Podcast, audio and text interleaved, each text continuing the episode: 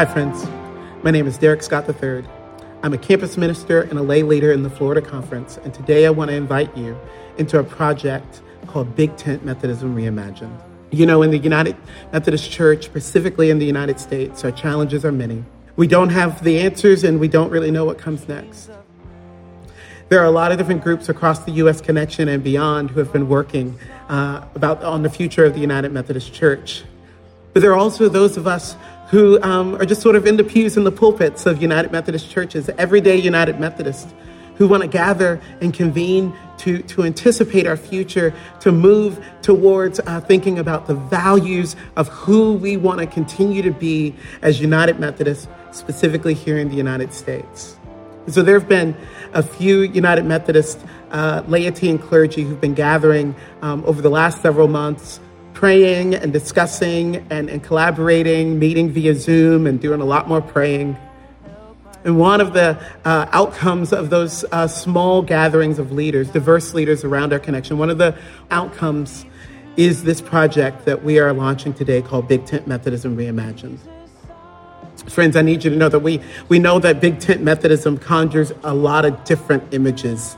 Um, and we stayed with that name. We went with that name because we believe that it'll provoke the kind of conversation, the kind of discussion, the kind of dialogue that will invite United Methodists to join us in essentially asking the question can we reimagine our connection? Can we reimagine United Methodism, specifically in the U.S.? Today, we're launching this project and inviting you to join us. You need to know that this is not a brand. This is not a restructuring plan, nor is it an institutional initiative. Friends, what this really is is a grassroots effort to gather, inform, and inspire everyday United Methodists for faithful ministry in the United States now and into the future. This is the people of the United Methodist Church in the U.S. rising up, raising their voices, and joining together to envision who we might be going into the future. So, friends, you are invited to join us in this conversation. You are invited as disciples of Jesus Christ, as individuals who are committed to transforming the world for the sake of Christ. You are invited to join us as we talk about the future of the United Methodist Church and reimagine what Big Tent Methodism might look like.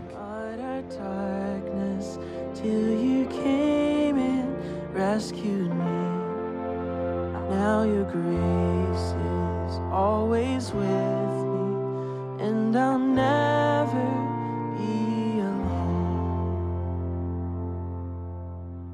Well, friends, we are here at the Big, T- I guess it's going to be called the Big Tent Methodism Reimagined podcast. Very long name, but uh, really excited to start this conversation off with two individuals who I, I, wish I could say that I've known them for a long time because I want to have like deep personal history with them. They're just incredible. And by the way, I'm Derek. I'm a campus minister in uh, the Florida Conference, and uh, my pronouns are he, him, and I identify as gay, same gender loving. And I'm really excited to begin some conversations uh, in multiple spaces about the future of the United Methodist Church, specifically in the U.S. And with me, and I'll give them an opportunity to uh, introduce themselves as well, is Victoria Sun Esparza and Jasper Peters. So I'm just going to ask both of you just to introduce yourselves and uh, just tell us a little bit about you. So, Victoria, you want to go first?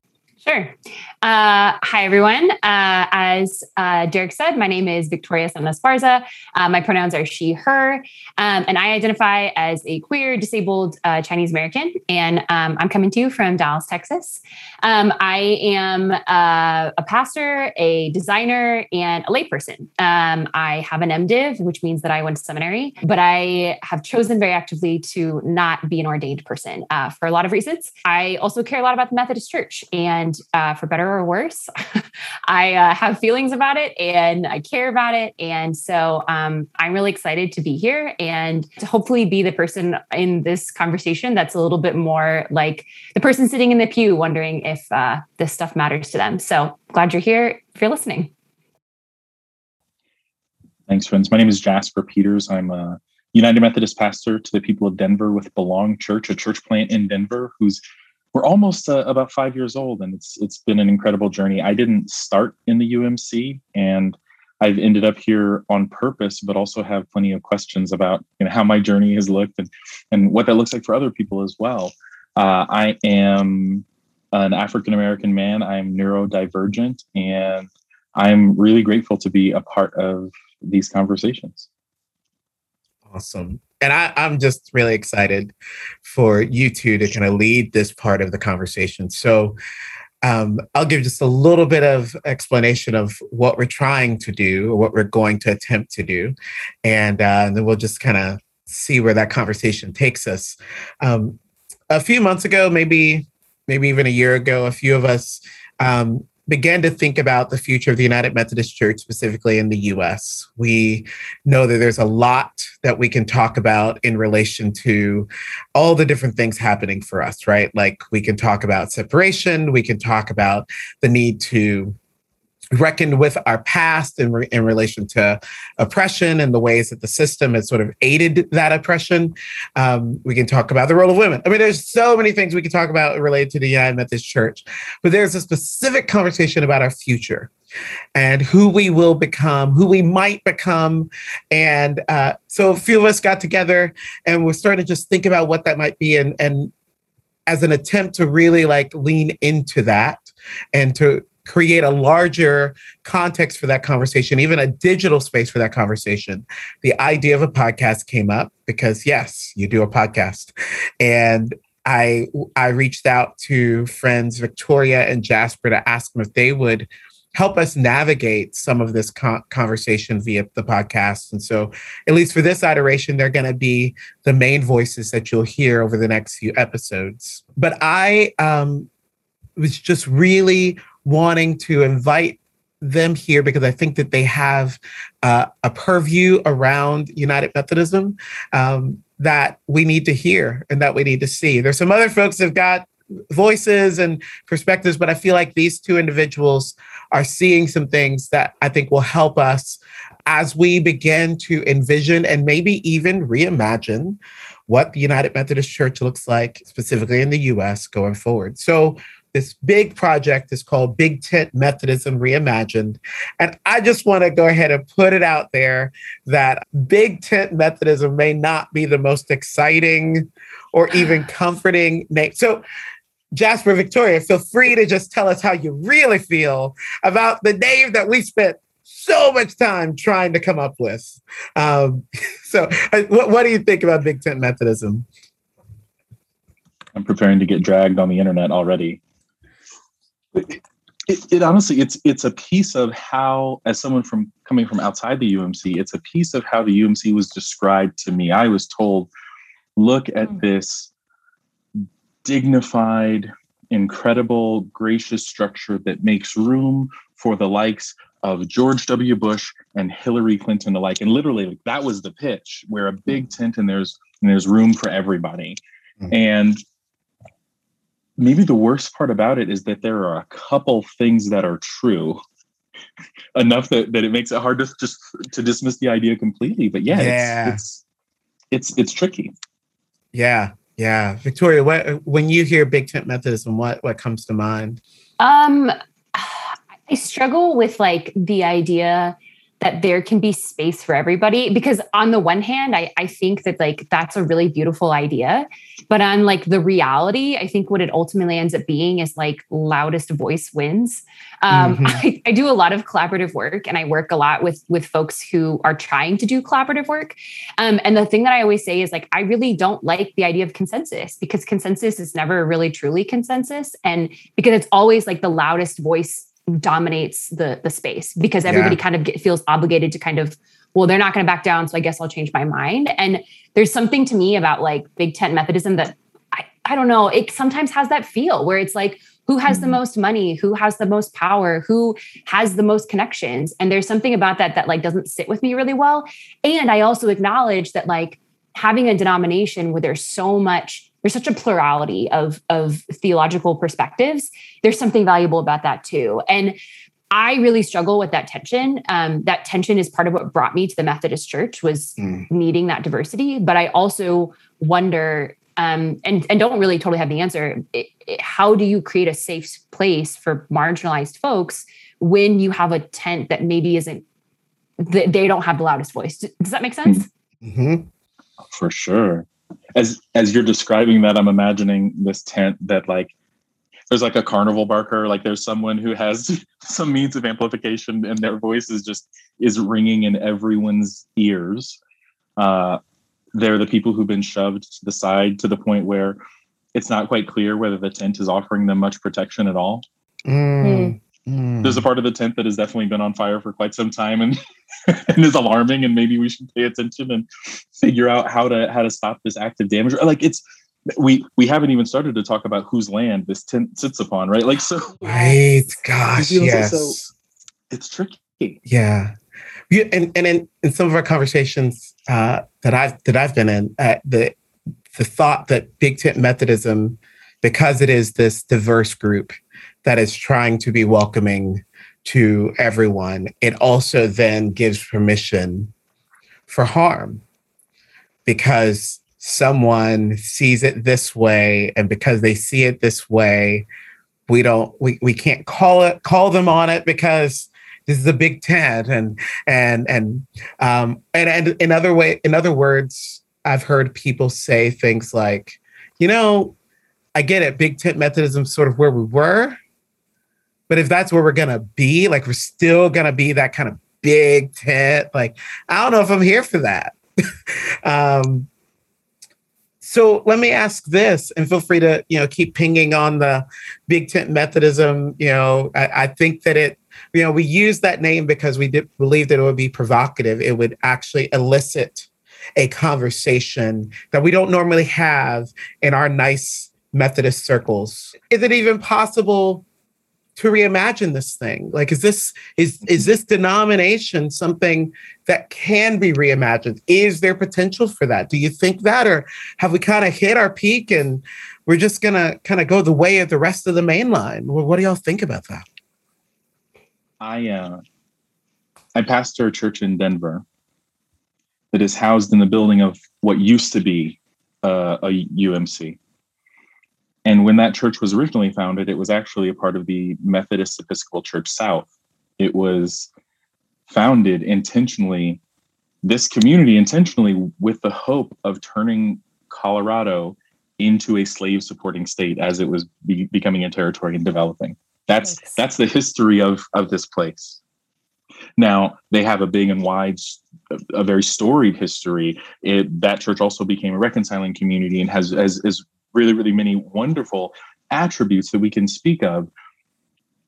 But I think about that community because if at some point along the line someone had said, "Hey, that church is going to close down and go away," and if every remnant of it, if everything disappears from it, is that okay with you? There was a point in my life when I probably would have said yes. Mm. And now I realize that if I or others had been willing to just throw away this thing that I perceived as broken or problematic, Mm. my church now, my queer friendly, black led, justice oriented church now wouldn't exist in the form that it does. So when I think about the folks who are ready to throw the tent away, to walk away, to give it up, I recognize that even things with difficult and problematic histories as recently as yesterday right? Like it, even even these difficulties don't mean that the most faithful thing to do is to throw it away. And so i think in some ways we have to at least seriously consider what can we do and what can be done. Because in my opinion the the to to unthinkingly walk away throw it away would not be the faithful option that i feel called to hmm. I also think, you know, when I think about reimagining, I, I think it's actually the church thinks it's a really hard leap, but I actually think if we look around at the world, like reimagining is already happening around us, the way Mm. that we think about culture shifting. Um, and, you know, I'm sure there are groups in the church that don't want to take hints from culture for reference to the church, and that's fine. But I actually think there's like a lot to lose if we're not actually looking around and seeing what's happening. And one of the things that I think a lot about is I think about the way that like Black Panther and like Crazy Rich Asians and even like Shang-Chi, which just came out, as these ca- movies that entirely center characters of color that are these incredible stories about like worlds that don't exist where where people of color are thriving and powerful and like protectors and they're mm. not stories that like white people can actually see themselves in and yet all of these movies have done incredibly well in the box office like yeah. way better than like some of their their more like white counterpart mm. movies in, in, in particularly talking about marvel.